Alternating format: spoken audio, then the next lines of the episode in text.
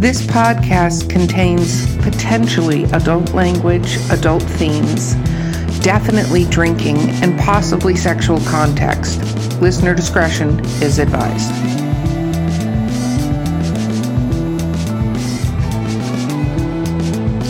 Welcome to Drinking with Authors, the podcast. Woo! I, I, say cheering, he puts cheering in the background. I don't know which is more important. Anyway, um, I am your host, Erica Lance. My co host today is Vanessa Valiente. And our amazing guest today, who uh, Vanessa and the other four horsemen met at Pensacon, is T. Allen. Hi, how are you? Oh, yes. I have nice. it here. yes.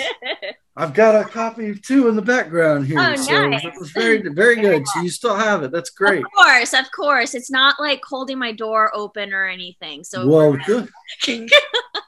Is that a new level we're going to, Vanessa? A book that holds your door open. if he was I think it's a, not quite a door stopper. It's not. It's only it's only six hundred pages or so. oh my goodness! Yeah, we're, we're going to talk about what we're drinking before we discuss books that hold Vanessa's door open. That'll be a new segment on drinking with authors. Okay. I am super excited about this, and I, I made my boyfriend go to the store with me yesterday because I found this a little while ago, and I was like, this could be great or could be complete crap, but I love it. And it's Angry Orchard um, mango, a peach mango. Oh, it's it's hard fruit cider, and it's so ridiculously yummy. Vanessa, you had it when you were over here, right? Yes, I'm jealous that you're drinking that right now. what are you drinking, Vanessa? Uh, just you know, vodka soda. Nothing, nothing fan, nothing as fun as that one. Okay, by default. Yeah, out of our drinking with author swag that you will also get as well, Thad, just so you know, because we think everyone should have um, solo cups and shot glasses. it's on our show. Well, um, thank you. Yes. Thad, what are you drinking? I actually have Viking Blood, which Ooh. is a um, it's mead. So uh, I'm kind of I'm a I'm a pretty novice drinker actually, which is kind of weird.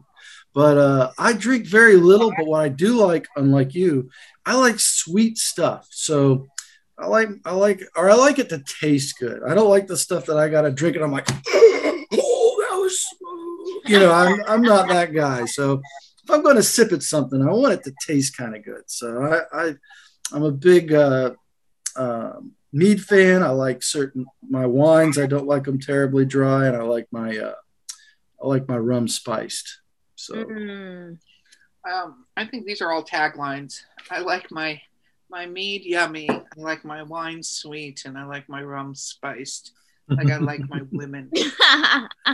Yeah, I, definitely spicy on the women. But, my wife's a redhead, so I, I, I totally feel you. Before my hair decided to turn this color, um, uh, that's I was a redhead too. Trust me, my my boyfriend feels your pain. Okay, so let's talk about what you write for those that maybe don't know. Okay, um, so I'm a sci-fi and fantasy writer, and I write um, kind of a lot of hybrid stuff. But I, I typically write dark. It's gritty. Uh, I have a detective noir that takes place on the moon in Lunatic City. I have a um, espionage cyberpunk uh, in Hard Rain, and I have my epic fantasy, which is um, War of the Gods, and it's it's a very it's a it's on the darker side. It's much more Game of Thrones than than, uh, than Lord of the Rings, and um, uh, I have an epic uh, space opera also that is that is a little bit all of it's darker, all of it's kind of edgier and grittier, kind of a feel, more of a Battlestar Galactica feel in my sci-fi. Mm. Oh my gosh, that so. is awesome! And which one were you holding up, Vanessa? You were holding up War of the Gods. Yes. So that's the high fantasy series. Yes. Yes. Yeah, Very that's um. Yeah, I uh, I, I borrow a lot from history actually. So like I'm a sci-fi writer, I'm a fantasy writer, but I borrow very liberally from history. I'm a huge history buff. So I, I, I borrow from the American Revolution, from the American Civil War. I borrow, especially when I'm doing sci-fi stuff, I'll borrow from so like World War II or or you know, like some people who've read my stuff will see the Tet Offensive or uh, uh, echoes of the French and Russian Revolution in some of my stuff. So I, I borrow from uh, quite liberally from history. That is very cool. But you were a fighter fighter. Yes. Let's go back in time. I like the time travel we can do on this show. Let's go back in time. You Yes. were a firefighter. So, how did you go from firefighter to epic writing huge, gigantic books author? Like, how did that particular? We've never had that leap discussed on this show. So, how did that leap occur? No, it's a it's not much of a leap. So I grew up kind of a uh, I always was kind of a rom- romantic, and I was always kind of absorbed in. Uh, I always liked writing. I always liked the craft of writing. I always liked studying how. Oh, well, you know, this is foreshadowing, and this is see, this is what they call thematic consistency, and this character is changing and developing, and these are the tools, you know. And so I always was interested in that. But at my heart, um, I really was attracted to the fire department. And I was attracted to it um, because at my heart, I also like military. I was always a big military guy. I'm a history, military history buff. And so one of the reasons that I got into the fire department was because I didn't want to be told, hey, uh, yeah, you're going to Germany. No, I'm not going to Germany. But I wanted a career that gave me that same kind of accomplishment or sense of accomplishment. And, and people like firemen more than they like cops. So I went into the fire department and um, I spent 25 great years doing that. And and about I got actually about the time I got hired, I got hired in '96 with Pasco, and then in Hillsborough in 2000, I moved over. And um, about the time I did that, I started uh, Persithian Rain, which was an epic uh, dark fantasy, largely influenced by the French and Russian Revolution. A lot of its politics are a lot more present day than I would like today. Let's put it that way. So um, I um, I started working on that. I worked on it for like 12 years, and I just played with it and did it. And I wrote a sequel. Um, and then I found out about this self-publishing thing, which I didn't jump on right away because even though I was interested in writing, I was a firefighter, and I wanted at the time I was a driver. I wanted to be a captain, and you know that's a whole discipline that really kind of when you're when you're in that life, you're in that life, and that is that is it. That's what you do. That's what you are. So it wasn't until I started to wind down my career that I really started to give a lot more attention to writing. And I said, you know, I really, I really think I I want to I want to do this. So I started pursuing that as my career started to wind down, and and um, and yeah, it was great. It was a fantastic. It was. It, has been great. Um, both of them. I, I love both. I love both both careers and uh, I really, really enjoy being a writer. But I wouldn't give up being a fireman for any or firefighter for anything. How come you haven't written about firefighting or a firefighting character? I'm just Oh, curious because No, if you you know you've done it for so long, you really know the and you'd have the correct voice of that, Mhm. right? Because you actually know versus people who write firemen. In a lot of sexy novels, I don't think we go Mhm. very far into the fireman thing, other than they're a fireman and they're sexy because they're a fireman, and there's calendars with firemen on them. But um, how come you haven't written about that? Well, there's two reasons, and one of them is as a firefighter, um, I didn't really want to go there while I still worked as a firefighter. If that makes sense.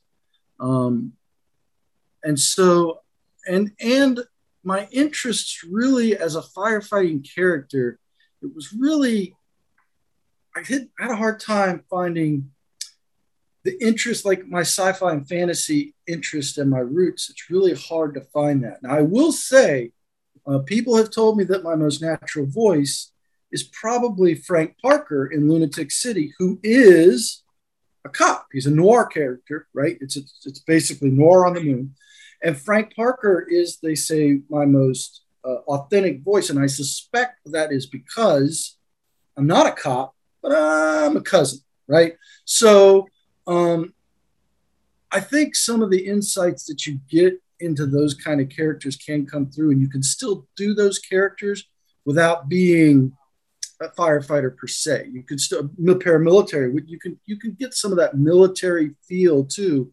out of that culture. The cultures are very similar. Um, so I think that I haven't because of that reason, but I have has benefited me in some of my writings and some of my characters, if that makes any sense. It's kind of a rambling way to do that. No, and I love that's what we do as authors. We ramble, Yeah. but I love that because I think one thing that's I as you were talking about it too, but I was trying to think back to how many um stories that I've seen with firefighters versus cops, even whether it's a cop noir series or whatever.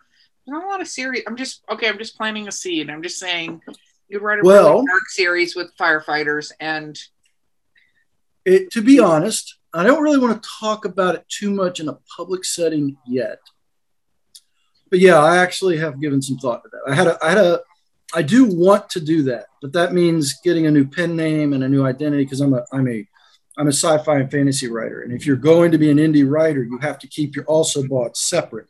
So I'm going to have to complete com- create a completely new author identity to write firefighting books and I do want to do that. I do want to do that in the context of I want to we'll do that in the context of a mystery. We'll just put it that way. And and so I do eventually want to go down that road, but but I'm just I'm trying to get I'm trying not to spread myself too thin because I would have thought that retirement would have been woohoo, I have nothing but time. But what ends up happening, to be honest with you, a lot of the structure in my life is completely gone now. You know, every third day I had to be at the fire department. I'm doing this, I'm doing that. Now it's like you would think that, oh, well, I have nothing but time. But then all these honeydews come up and these other things go on, and kids need you over here and go over there, and you're like, man, I kind of kind of nappish at three o'clock in the afternoon. I'll take me a nap. And then the next thing you know, your day's gone, and you've maybe written, you know, uh, 500 words for the day, and you've not really done any, hit met any of your goals. So I'm finally getting a schedule wrestled out of my day. I'm finally getting the discipline down. We, you know, we've kind of had some of the mishap that we've we've had, you know. So uh, some of that's been part of that whole retirement, losing track of life thing. And, and I, I'm getting I'm getting a schedule set up. And once I'm able to do that, and I can start producing enough product and putting getting enough output, then I'll start worrying about adding to my plate. But right now, my plate is pretty full. So So for I have questions because Sure. I always like learning about other people's process on like scheduling mhm. and how do you like right now I know you're you're still trying to find your way on that but like what how are you determining that are you just setting a block of time or are you or are you saying I ha- you know my day's not complete unless I write a certain amount of words like how do you how do you schedule your you know your book time especially with the deadline So what what I do is that's a good question, and I think it's a question that a lot of people wrestle with. So I'm a firm believer that if you're going to be a pro in this business, you've got to sit down and make the time and have the discipline and do all the things that comes along with being a pro, right? So what I do is I get up in the morning. I'm an early bird, not by design. I used to be a night owl, but somewhere in my middle age, I've become a much less of an early bird and much more of a um, morning person, right? So I'm out of bed at five, five thirty, six at the latest, right? Now my daughter, I do take her to work sometimes. She's a six o'clock in the morning girl, so she's at work at six in the morning. She may also, by the way, come by here in a few minutes when she gets off work. That's not my fault. So, um, so she she she gets me up sometimes, and I take her. And what I traditionally do then is when I'm up, I sit in front of the computer and I start making the donuts, right? The old the old Dunkin' Donuts. You guys, you remember? I don't know I if you remember. remember. Time to make the donuts. So you get out of bed, you make the donuts, um, and I try to do that. I, I will say that yesterday, my wife will tell you, I, it was a pain. No, not yesterday. The day before yesterday was a painful writing day, but I think you need those. You know, you go there and you stare at the computer, and then you go sit on the couch, and then you're looking at your phone, and you're thinking, how am I going to get from point A to point B? How do I do that? And even if you don't solve those answers, at least you're spending the time mulling it over. And then I woke up the next morning and I was 500 words deep at seven o'clock in the morning. So you just, it just, it just, you, but you got to be, you got to do it. You got to put the time down. So, okay. So my wife is going to get my daughter now. So they are going to come back through here. So, and the And dogs that's may fine. make some We have noise. we have Oh, can you guests put- that come in. Sometimes they're I, I'm I'm sorry. go ahead. Can you put the dogs back in the room? They'll bark. I don't care. They won't be in this room barking. Okay. I also have I also have furry beasts that may make some noise in the next room, but at least they won't be in here because Again, uh, we were doing an interview the other day, and he's like, "I'm just going to warn you about my cat," and we're like, "Oh, that's okay." And literally, the cat was like, hello, let me just and I mean, but not even like a little bit like a little tail, like no, it was like full screen coverage of cat. And then the cat pushed the laptop over, like it was full Ooh. on like you could tell and he was trying to maintain his composure. It was completely hysterical because he's trying to seriously talk about Cool, it. yeah. Like all of a sudden you'd see the tail flick and then all this some chaos would happen with it. So I'm cool. This is normal. Can you hear them? oh yeah, all right. but it's all It's good. fine. Don't worry. All right. He listen. He does his job though. People Yeah, do not no, come near the totally. house. And he's So- yes. Do you have a question? I do. So romantic, whatever. Your first book was the Rain series, correct? No, Rain no. Rain is my latest series. Forgive me as I pull. it. Oh, Rain is my latest series. My first series was uh, Persithian, uh, was the Persina Crusade, or the Persina trilogy, and uh, it's a it's a trilogy. It's an epic dark battle. I call it Battlestar Galactica meets Les Mis. oh, So it's a it's a very French or Russian style revolution set in a future uh, where there's a corporate ruled by a corporate aristocracy, and um, it's uh, uh, it's a three. Obviously, it's three parts, but I I don't I don't like to give too much away because it's kind of generational. It's kind of a little different. It's not it's not the same characters. I, I make different characters in each series in each uh, in each uh, installment. So I follow That's- that family. that is very cool. So when was your first book published? Where are we beginning here? So the beginning, I actually would have to check, but I think 2012 is about right for. I, I was I was indie published. Um, originally, I called it uh, Killer Penguin Entertainment after my son. That was the name of my publishing house then, and um, I uh, I wrote uh, a few books um, under that. Lunatic City made it, so I did. I think it would have been book one and two of Persithian of the Persina trilogy and then Lunatic City came right after that, and then and then it gets even fuzzier beyond that, especially as I drink this stuff. So No, that's okay. We I don't have to remember dates because I'm the host, so I'm drinking. Um, why why did you go self publishing? What made you decide to choose that route or create your own um publishing company but self publish? so that's a really good question, and the and the answer is I tried the traditional route for a long, long time. Uh, I I sent in stuff while I was. Um, I sent in stuff probably at at the end of um, the end of the probably the end of the 2010 like the tw- uh, the two- 2000s towards the towards 2010 i was i was actually querying um, publishers like in 2005 2006 and they would keep it and then they would send me back you know you'd send the letter and you know you do all the stuff and they would send me back a letter thanks but no thanks you know we like your we like your book but not that much. And i don't really know how much they liked it. There was one Tor i think it was kept it for nine months before i got a no which they told me oh that means you made it through some of the layers of of which i don't know if that's true or not.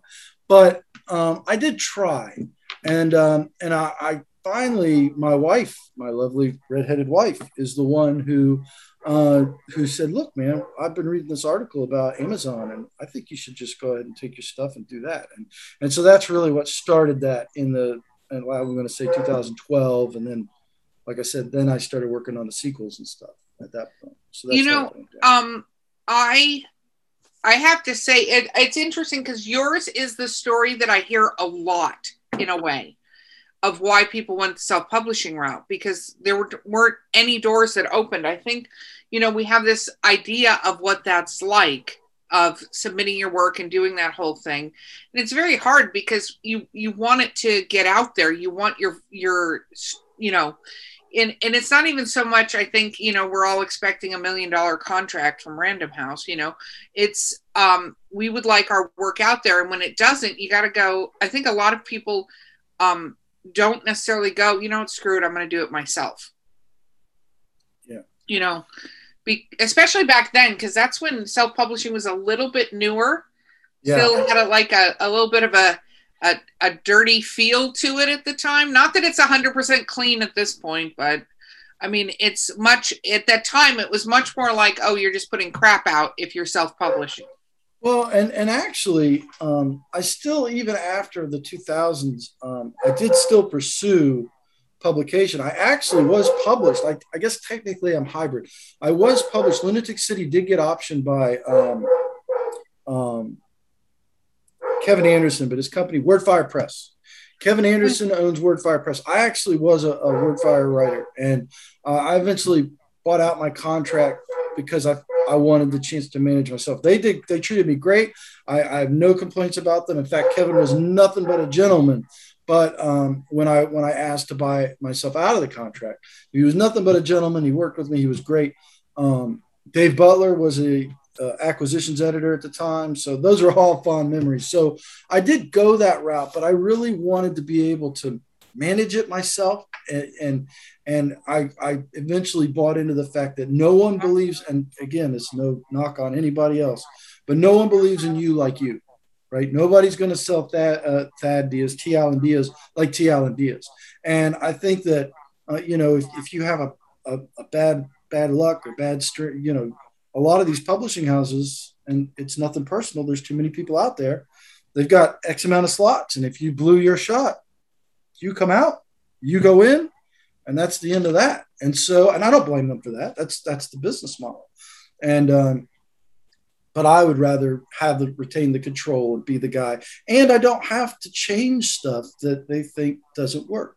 If my stuff is a little too dark for them, that's okay. I'm I'm doing my own stuff.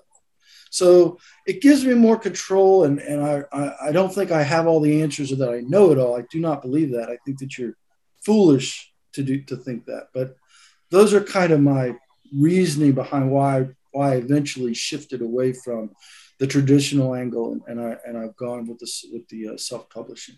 So the indie publishing. I have to ask. So basically, once you become an indie publisher, you you kind of wear multiple hats. You know, oh, yeah. you're the marketer, you're the editor in a sense. Like, do you hire you know outside people to do your covers and your mm-hmm. editing and yep. like how what's like your process? Do you work with different people depending on the project or do you have someone that you consistently work with? Like what's your relationship and with those so people? I, I have an editor.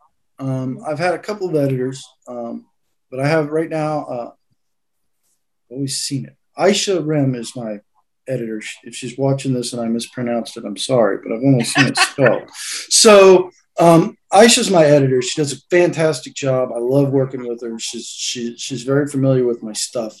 Uh, before her, I had a really great uh, editor in Maya Cleve. I highlight she was nothing but great.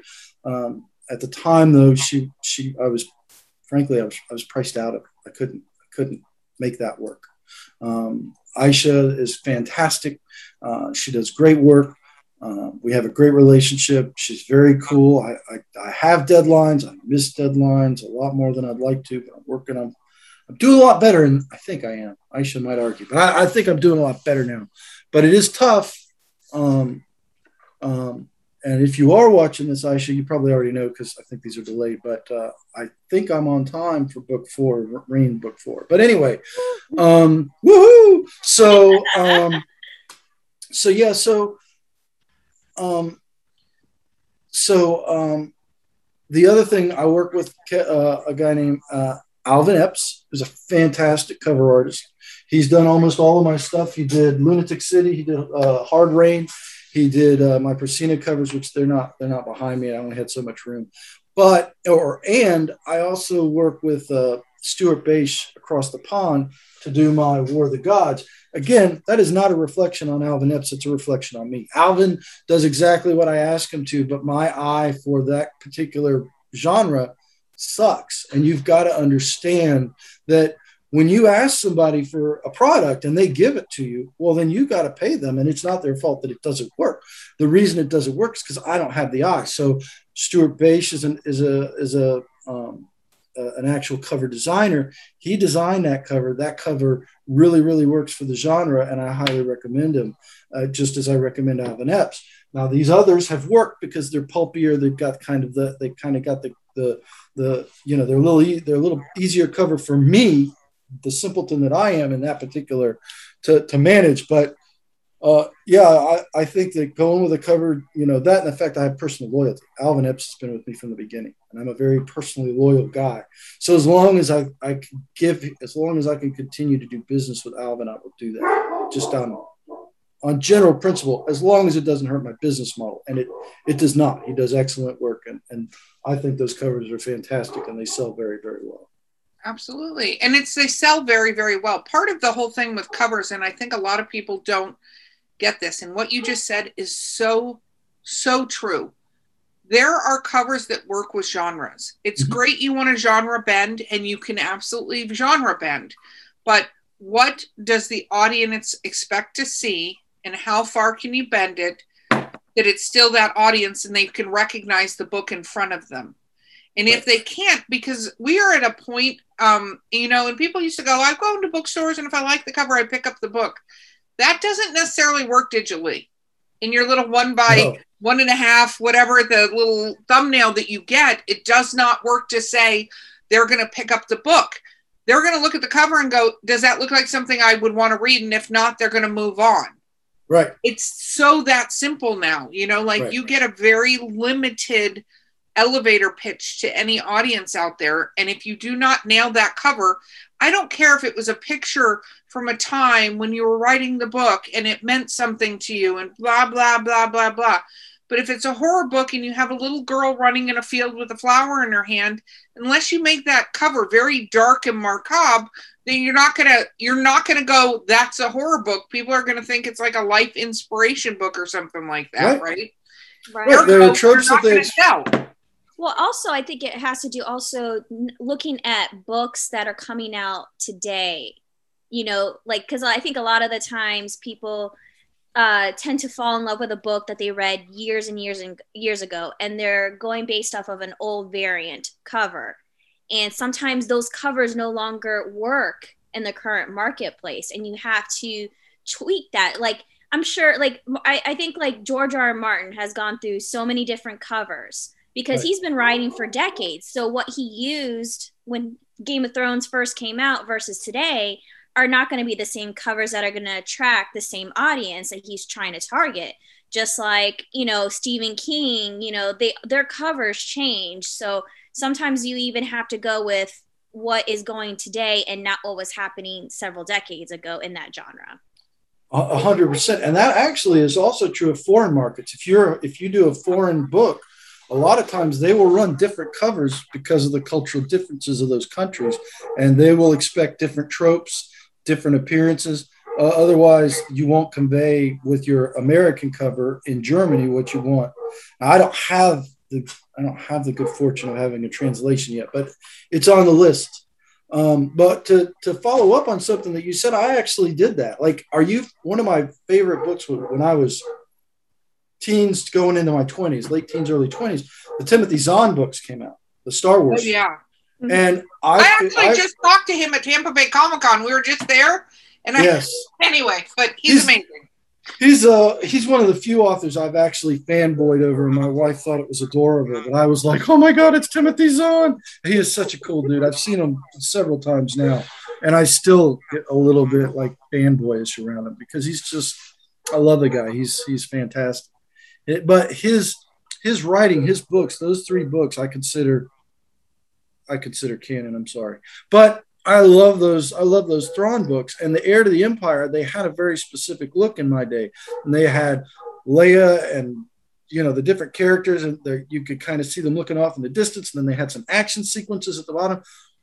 I emulated that in 2010 when I rebuilt my when I did my covers. But guess what? Those covers were 20 years old, so um, it didn't work you know, so I said late teen, late teen, my late teens, early twenties, but that was early nineties. So, you know, those co- those covers are going on twenty. You know, those covers are going on twenty years old. So my stuff was dated from day one. I had to completely redo those covers, and boy, that was an expensive lesson. But that's okay. That's what the business. I, I love the craft. I love doing what I'm doing, so it's fine with me. I have to say, one of the first books I ever picked up was The Vale of the Vole by Piers Anthony, and it's part of the Xanth series. And I'm actually very fortunate that Piers Anthony's agreed to allow us to do a podcast recording as soon as COVID is over. And I'm waiting because I do not want to give Piers Anthony COVID because I'm not going to be responsible for the death of Piers Anthony. Things that will not No. happen this lifetime. So, but if you look at the Vale of the Vole cover, it's this, it's cheesy. They're little cheesy characters and stuff like that. The, the book I still have from when I got it back then. It's true with the Chronicles of Narnia. The original Chronicles of Narnia covers were very campy, cheesy. That's the genre back then. And I think it's important the lesson before we take our required commercial break here that authors can get from this is whether it's your publication company, it's kind of your responsibility. Take a look at what other people in the genre or closest genres are publishing that are selling books. We're not saying 100%. copy them, but No, they're selling books. You want it to look similar. You want it to be that somebody can look at your book and their book and recognize it's that genre. This is the kind of story. This is what you're telling. And it's not a slight on you. And we love all your creative inferences that you want to put in your thing. But when it comes down to it, you will never have readers if you don't sell your damn book. So figure out how to sell your damn book. Mhm. It's that simple. Yep, that's Yeah. 100% correct. Yep. Okay, we're going to take a quick break and we will be right back with Drinking with Authors. This is the voice of Drinking with Authors. You are at our commercial break, and our commercial is Hey, do you want to be a guest on our show? Or do you have a question for one of the guests on our show?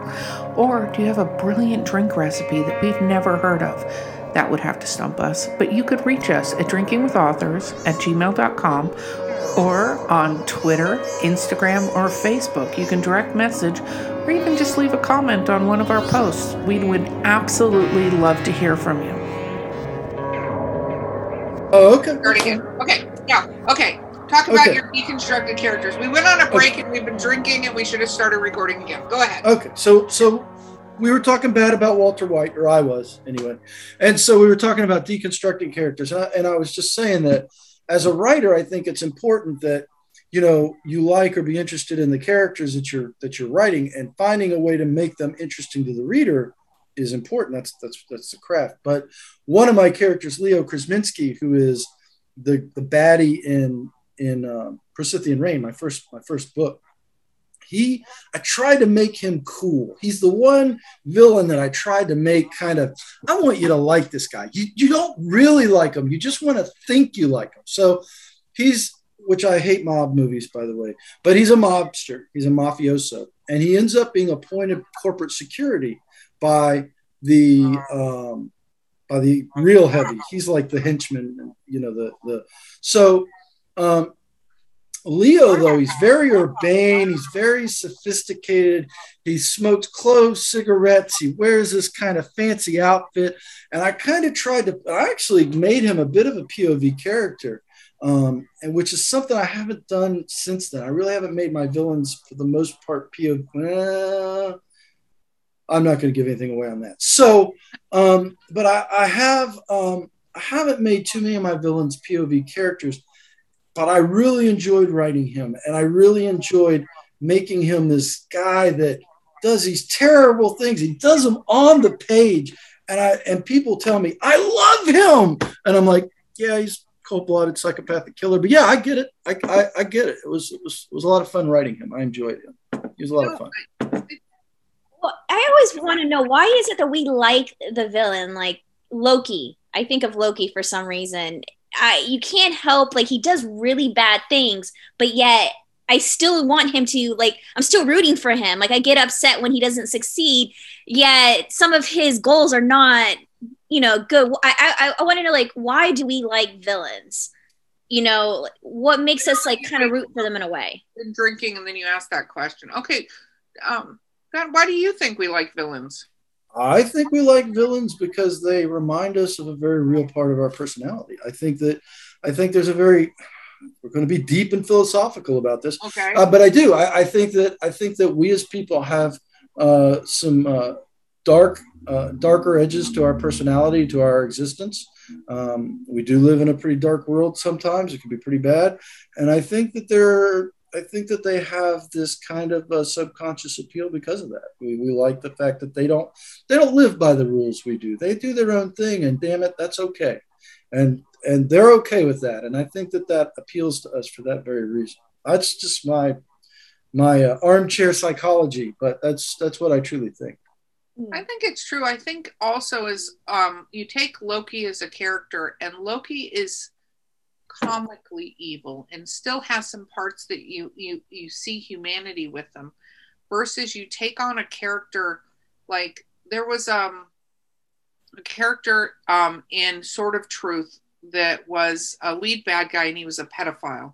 Forget the name of the character now, but he was written with literally no redeeming quality whatsoever Right. and he got tortured and killed in the book, right? And I looked at that and I was so impressed because I think a lot of times people try to put some, you know, to your Walter White analogy, like, are we supposed to feel sorry for him? Are we supposed to feel bad? Are we supposed to feel empathy for him? The whole time I went, this is a megalomaniac that was hiding under the fact that he had failed in life. And then the moment he got any taste of success in his mm-hmm. world, right, became a completely different person. He proved to us over and over again that he put himself, literally himself, not even his family, even though he said his family all the Right. time, but he put himself above everybody else. And I think when you can do that in art and really show that part of a character, I think it's it's amazing. And it, you know, I think a lot of us, you know, do have that part where we think if just this one other thing had happened, Mhm. we would be down that dark path. Right. But for Right. the grace of God, go I. Mhm. Yeah, exactly. Like this one part of humanity turned off. I write serial killers. I'm writing a series on serial killers, and I don't even want to discuss how many notes I have on different serial killers and how they kill people and stuff like that. Mhm. It's kind of ridiculous. Um, I've told all my friends if I get arrested, please bring these journals in because it's going to explain a lot. But um, I look at it and I go, you know, these guys are very methodical. And the reason a lot of serial killers don't get caught for a long time is they're very methodical and they don't have that humanity aspect to them. Right. You know, Right. And they have and no connection makes to the them villain. untouchable the- because if you have that humanity aspect, you're gonna get caught because there's a degree of you actually think you're doing something wrong versus when somebody writes a truly good bad guy you the truly good bad guy thinks they're doing the right thing or their view is right or whatever they're not like you know what is it batman some people just want to watch the world burn right Mhm. they're not stealing the rubies to take the rubies it's just because they can and destroy Right. this whole thing It's part of the game. Yep. Yeah. So let's talk about your heroes for a moment. Um, uh, well, actually, I'm going to go back a t- a thing. Yay, having many drinks. Um, let's talk about your inspiration. Uh, um, where did you do you feel like a lot of your ideas come from? So most of my ideas are pulled right out of history. Uh, most of my I am I am an I'm a voracious reader of all things, but I I am a huge military history buff. I'm a huge Civil War buff. I like Napoleon, thus you know War the War the Gods. I I am very very interested in um, human conflict, even though I don't want to live through one. So. Um, I draw a lot from that. I draw a lot from the political tensions that you see as a reoccurring theme in history. I draw a lot from military campaigns that you see in history. I draw a lot from historic figures. Um, as a matter of fact, some of my characters, especially in War of the Gods, I go, yeah, I'm going to take some of this guy and a pinch of that guy and some of this chick over here, and I'm going to put all these, and that's what, and I'm I'm really kind of doing some of that and maybe in retrospect people may figure some of that out. Of course i do my own thing. I'm not not trying to make my own you know i'm not trying to just make a historical allegory or anything but but i am um i do borrow very very very liberally from history and um and so that's where i get a lot of my inspiration uh, pop culture um i walked out of a movie one day and i said you know what i like that idea but i think i can I know this sounds. I think I can do a better job. So, uh, War of the Gods is is partially that also. Um, so, War of the Gods is really, if you can't tell, is a passion project of mine. It is absolutely my favorite child. There's no disputing it, and uh, I'm very delighted that the read through is going up on that. So, it makes me makes me keeps me motivated. So, um, but yeah, that's where I got most of it. I do have an anecdotal story that actually Prosithian rain literally came from a dream. That actually did happen. It's the only time it's ever happened, but I actually drew inspiration from her from that story, from literally from a dream. That's very cool. Do you have audiobooks? I have. I do. I need to finish the Lunatic City series um, as an audiobook. I've got all but the last one. But again, being a private, being my own guy, all those expenses come out of my pocket. So um, I've got to front end the money, put the money on the front end, and then you know, and I have done pretty well on my on my book sales, but they're expensive to put together. That's an expensive production for me to do. So I have books one through three of Lunatic City, but not book four. Do you listen to a lot of audiobooks? I listen to a ton of audiobooks. I listen to whenever I'm doing something, I'm either listening to a podcast. If I'm not writing, I, I write with music, but if I can't listen to a book and write a book, I, I wish, I wish I was that talented, but I can't. Um, uh, but I, otherwise, I'm listening to a book. So that's usually what I'm doing. I think that's very cool. Um, so you published the books, you've done this whole thing. Do you write short stories? Because your books seem very thick. Not all of them, actually. Um, some of my Lunatic City and Hard Rain, they're actually very pulpy. So I kind of have a, a, pretty good variety. But I do actually have some short stories. I have I have Hero of Styx in the Chris Kennedy uh, collection of the Four Horsemen universe. Uh, very proud of that. Chris Kennedy is a cool dude. Um, I, I, I really wish I'd have hung out with that crowd a little bit more. I kind of, kind of slipped away a little bit. I'm on the out, out, not outs like they're not mad at me or anything, but I just kind of, you know, you, you stop swimming in that stream and they've gone down the stream. I kind of wish I'd have hung out with those guys a little bit more. But um, what a great, what a great universe to write in. I wrote in um, also another guy named John Holmes. I don't know if that's his actual JF, I think is his initials. Um, I was going to say John Holmes. That's a completely different genre, but uh, yes, yes, not that John. I assume that's why he uses JF. But um, I was in his Hundred Worlds, and I have a, I think I have a military sci-fi short story in his. I know I do. Wolf at the Door.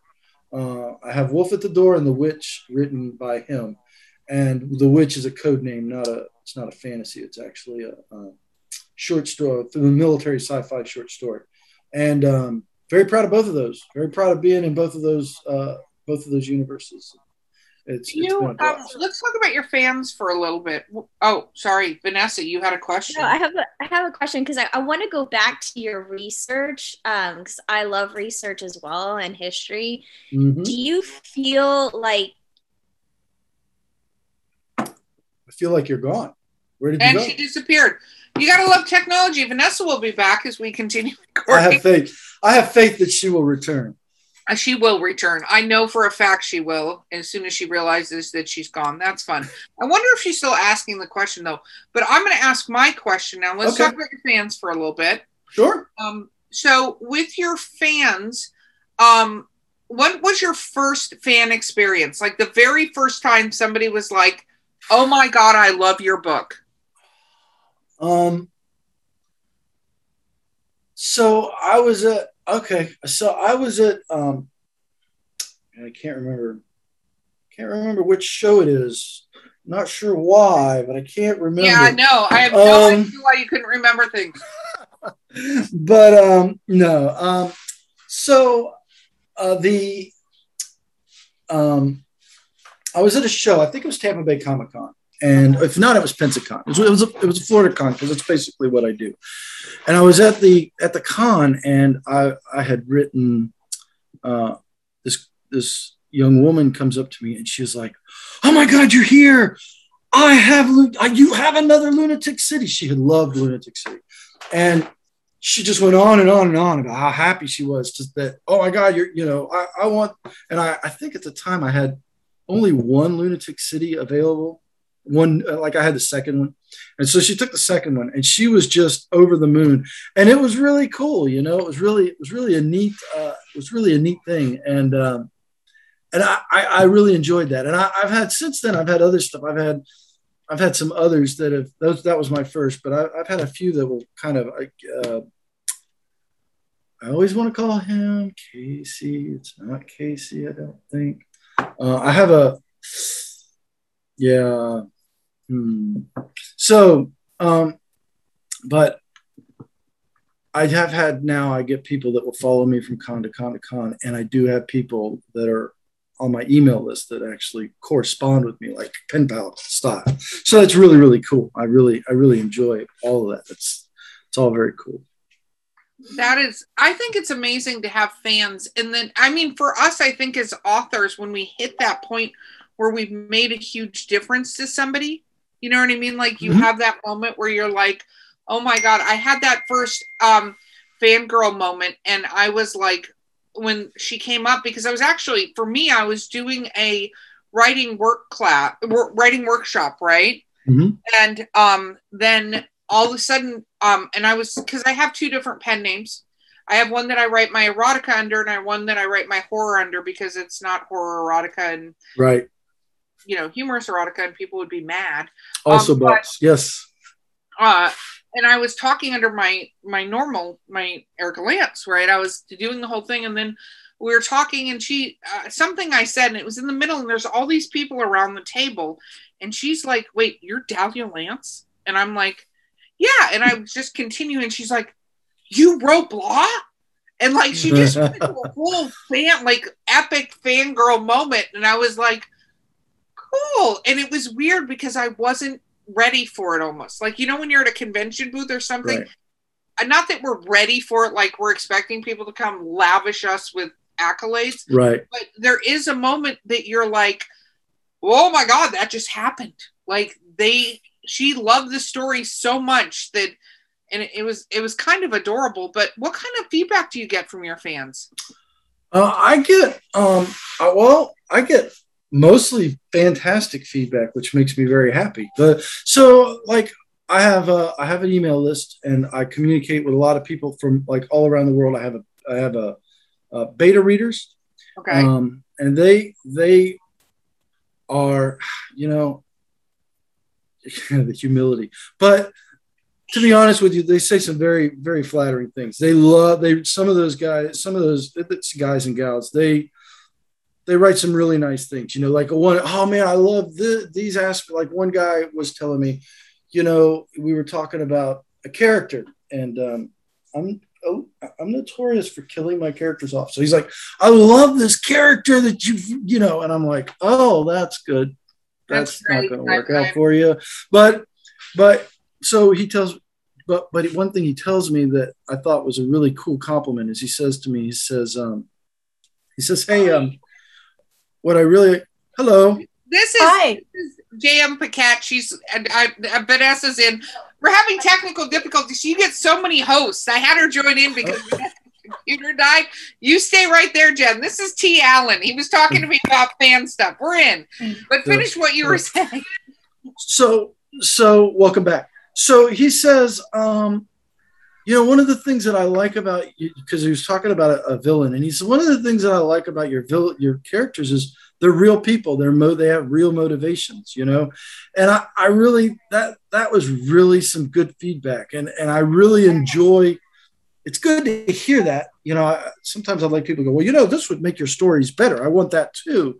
But it is nice to hear people say, you know, that character really connected with me. I really enjoyed that character, and and your character, you know, that guy was really real to me, and I, I that that means a lot. I mean, because that, as a writer, that tells me maybe I'm I'm doing something something right, you know. So, yeah. No, so and now that we have we have three hosts, I, this has never happened, so you should feel super special. Internet I, things. I just pinged. I was like, Vanessa's gone. Not sure what's happening. Jump in, but um, you know, when when we're talking about fans too, and you were just talking about accolades. How have you found finding beta readers? Because one of the things is you can find a ton of people that will read your book and will go, "I liked it," or you know, whatever. But like true hi, I'm going to tell you the things I did like. Here's your list. How are the things I didn't like? Uh, the answer to that question is mm, it is tough. And, and, and I, to me, it's kind of, you take, you kind of, it, you, I don't want to say you take what you get because that doesn't. It sounds very. Mm. These people are taking their time to read your book and offer criticism, and I think sometimes they probably are a little reluctant to offer stinging, biting. Your plot sucks. This is bad. That's a problem. Um, and I understand that, and I just accept that as, all right. I I gotta just understand that most of these people are going to be gentle, even though I don't want them to be, and I tell them not to be. But they do still give you insights. They do still give you things, and of course, you've got a developmental editor that you're paying that uh, is a little less. She's still kind, but she is a little less reserved about saying, "Hey, yeah, this uh, plot thing here, yeah, this sucks. You got to fix that." So I'm okay with that, right? So you know, everybody kind of fills their roles. And so a lot of times I, I see beta readers as punch out work, like the punch out people, right? They read your stuff. If you, they've got any glaring inconsistencies, they're going to tell you. I did. Have, I've had a couple of guys. I've had some folks, like a guy from across the pond, and I I put hush puppies on someone's plate, and he goes, "I thought they had shoes on their plate because I guess over there they don't have hush puppies. I have no idea." So you will occasionally get those kind of cultural things and those sort of things but i think i think you're right. I think a lot of times there's a lot of hesitancy on their part because they're like Ooh, i don't want him to not you know i don't want to not be on his team anymore or whatever the case may be. Maybe they just feel bad criticizing. But um but you know you, you get some you get some definite value out of it. You take the value you get and you just appreciate what they do for you. That's how do you feel about reviews? I love reviews. And i as long as they're not malicious. I've actually had to. I've actually had uh, Amazon remove one malicious ad or one malicious uh, review. It was clearly malicious. We'll just put it that way. He he mentioned me by name, and it was a. We got into a discussion on Facebook that he didn't agree with my opinion, and so he copy and pasted my opinion uh, as a as a review, and um, he doxed me Uh, by name, which is I think well how I was able to get it re- removed because at first they weren't going to remove it, but then they did remove it because I said, hey, he specifically uses my name, and that is not who I, that's not cool, and so they were like, okay, we removed it for you, and you know, look, man, as long as you if you don't like my stuff, I mean, look, my stuff's not for everybody. It's dark. It's it's it's you know maybe you don't like my prose, maybe you don't like my characters. I'm fine with that. I mean, it's not for everybody. I, I mean, if you think you're going to be for everybody, you're not doing it. To be completely honest with you, you can't you can't have an honest voice as an author and appeal to everybody. It's impossible. There are people who are going to go that you know. There, I've heard people say about George Martin, who I think is a great writer, and they're like, "That guy's too gloomy," and I'm like, "Yeah, isn't he great?" But that's the point. Is it just doesn't work for everybody's not the same. And um, you know the old adage: if ever if everybody's thinking the same way, nobody somebody somebody's not thinking. And so it's the same way with with art. You know, some people are just aren't going to like it. That's fine. I'm lucky. I've gotten mostly positive reviews. I've gotten some really good reviews, and I take those. I take them all, hopefully, in stride. I, I, well, know. and I think you have to. Again, to your point, reviews are a lot of times for readers and not necessarily for the author. I think. Mm-hmm. Like you know, I tell new authors that get, uh, I'm going to use the word vexed, mainly because I haven't used it yet today, but vexed by their reviews that they, um, and I'm like, then stop reading your damn reviews. Like, mm-hmm. unless it has something in it that says, listen, they kept switching tenses, and you see three reviews that say that, maybe you might need to take a look at something about your damn book, right? If three right. reviews say that. But if they didn't like it or whatever, to your point, not everybody's going to like everything. I kill characters. None of my horror books have a happy ending. Zero of them. None of them. There's jokes for people who go to my readings and stuff that goes, okay, somebody's going to die. Okay, there it is. You know, because I kill characters off, kind of like to your point, what you do, right? Mm-hmm. Not like we, I go out of my way, but that's the nature of how I tell the story. It's a horror story and it ends badly. Like it right. doesn't end well. And when people are like, well, I like happy endings, probably don't read my stuff then. You are going to be very disappointed every single time you do because there isn't a single happy ending in any of it. Right. right. So I, I think you do have to find the the readers for you too. And you right. can be one of hundred people and none of them may be your readers. Right, and and I I think you're 100 percent right, and I think that, um, like for me, I, I think some of my endings are happier, but there's always a price to be paid to get there, right? You there, you know, I never liked consequenceless stories. Like, oh, you mean there was never any real threat? You weren't going to ever do anything bad to these Right. people. Well, I, I never. like, just re- like everything kind of ties into like a nice little bow right. and it's like it's like yeah i mean yeah it's just not realistic right. And and like i grew up on stephen king. That was that was what i read when i was way too young to be reading stephen king. And i just i think that shaped that some of that shaped my my because stephen king is he's a bastard. He kills everybody. So but you know but but yeah i i really um i do think it's a matter of finding your re- your readers. And if you get somebody who wants to say hey this was trash because i like sunshine and rainbows and this was all rainy days okay i get it that's cool and that's nothing personal that's I always say, thank you for purchasing my book. You put money in my pocket by deciding it wasn't for you. It's Right. funny because um, Jen, who jumped on, actually is a huge Stephen King fan. I find this ironic, but can't stand a story that doesn't have a happy ending. oh wow you were disappointed On Stephen King's The Stand. He Wow. he ruined it for no. I love Stephen King, but I know what I'm getting when I read a Stephen King book. So when I find new authors, generally speaking, I like have, I read so much depressing stuff. All I want is a happy ending. I want the security that my characters are going to be alive at the end. She got very, very poisoned by a Drizzt book early on in her life. Uh, R.A. Salvatore, who she actually confronted at a signing about he was very nice. particular character. It he's a wasn't cool dude i've actually had the privilege of meeting him he's a cool dude he was really nice, but that book where he killed Elbryan, spoiler alert, guys, it came out i've like never read 25 I- I years haven't- ago. i don't think i've read any of his stuff that that series it was the pony and Elbryan and uh and i didn't really like pony from the beginning i was like that's fine i can deal with her because really Elbryan's the hero and then he kills Elbryan by making him slip off of a roof and then the villain comes up and guts him. I was like are you kidding me? You just knocked your hero off a roof and had the okay all right so now it's her story. You know this is what we're doing now? Okay. Yeah. All right, whatever. well I, I, I had a question earlier and my Mhm. lovely internet told me no you're not allowed to an- ask this yes.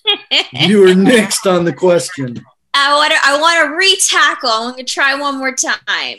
So, you know, you heavily do research. Mhm. Now, do you go into a story when you're starting something new with the intent of, you know, your one story is Les Mis meets Battlestar Galactica. Mhm. Did you go in, okay, I want to talk about the French Revolution when you started it, or was it something that kind of organically kind of you know, as you were writing the story, you were like, well, there's something about this that kind of uh, makes me think of the French Revolution. Like, you know, is it something that you just came up with as you started writing, or you knew prior to starting? No, from day one, I knew it was going to be a uh, haves versus have not struggle.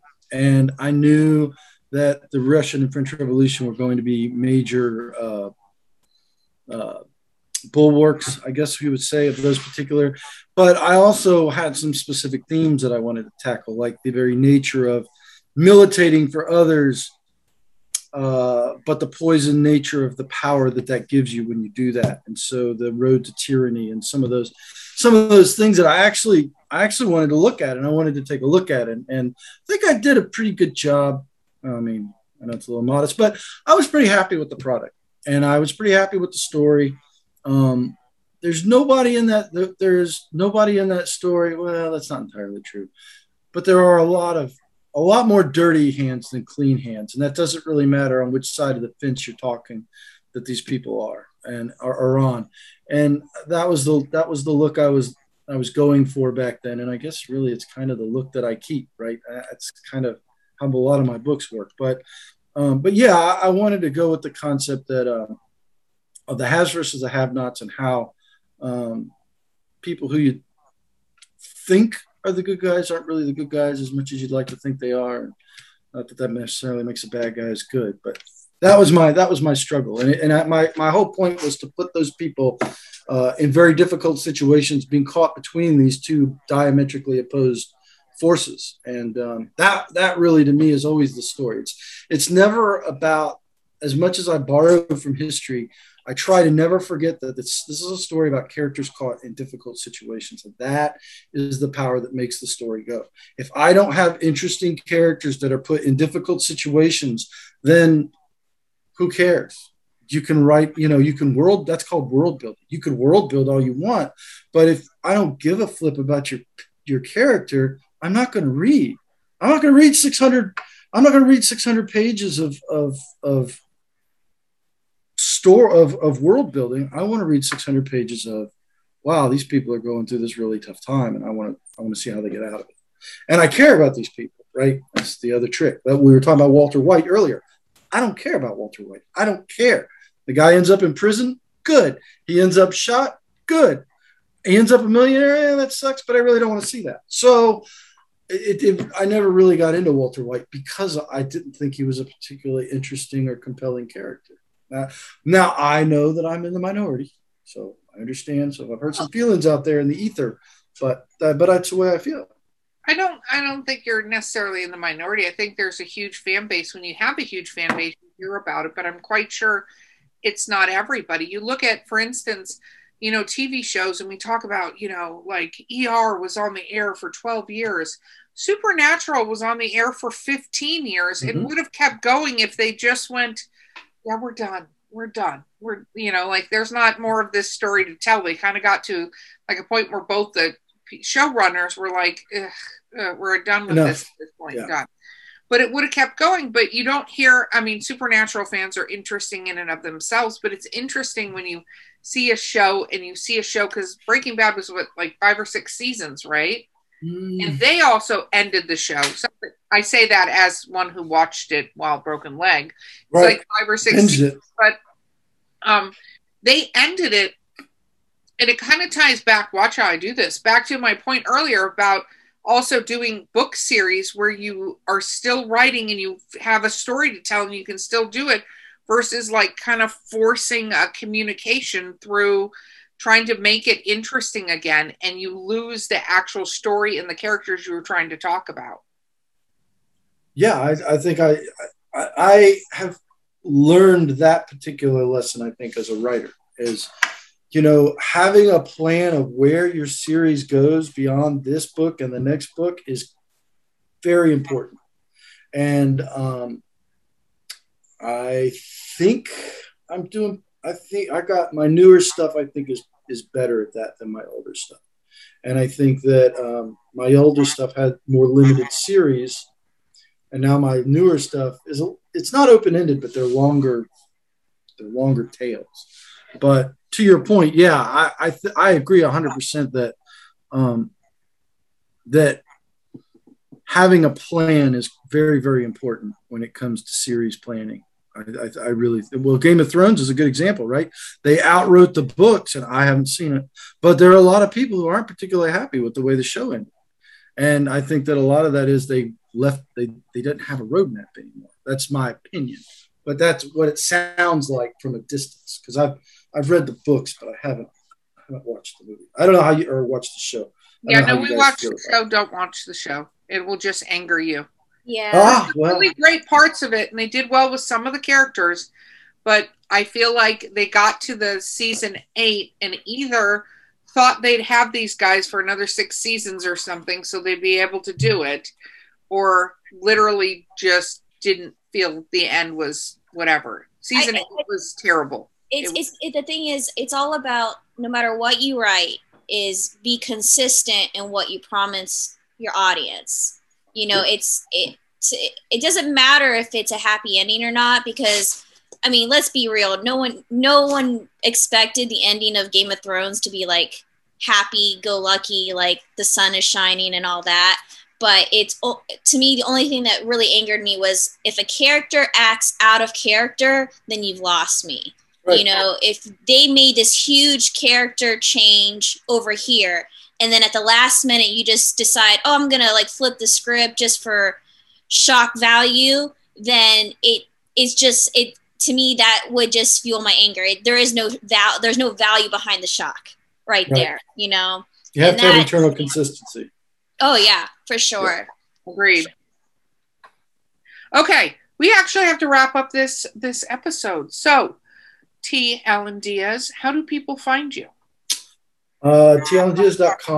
Uh, I'm on. I have a Facebook presence. I have a Twitter presence in theory, um, but I'm never there.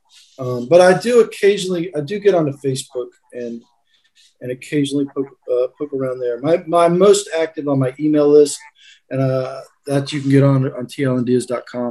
You get some freebies and stuff to to be part of my email list, part of my email community, and um, trying to think.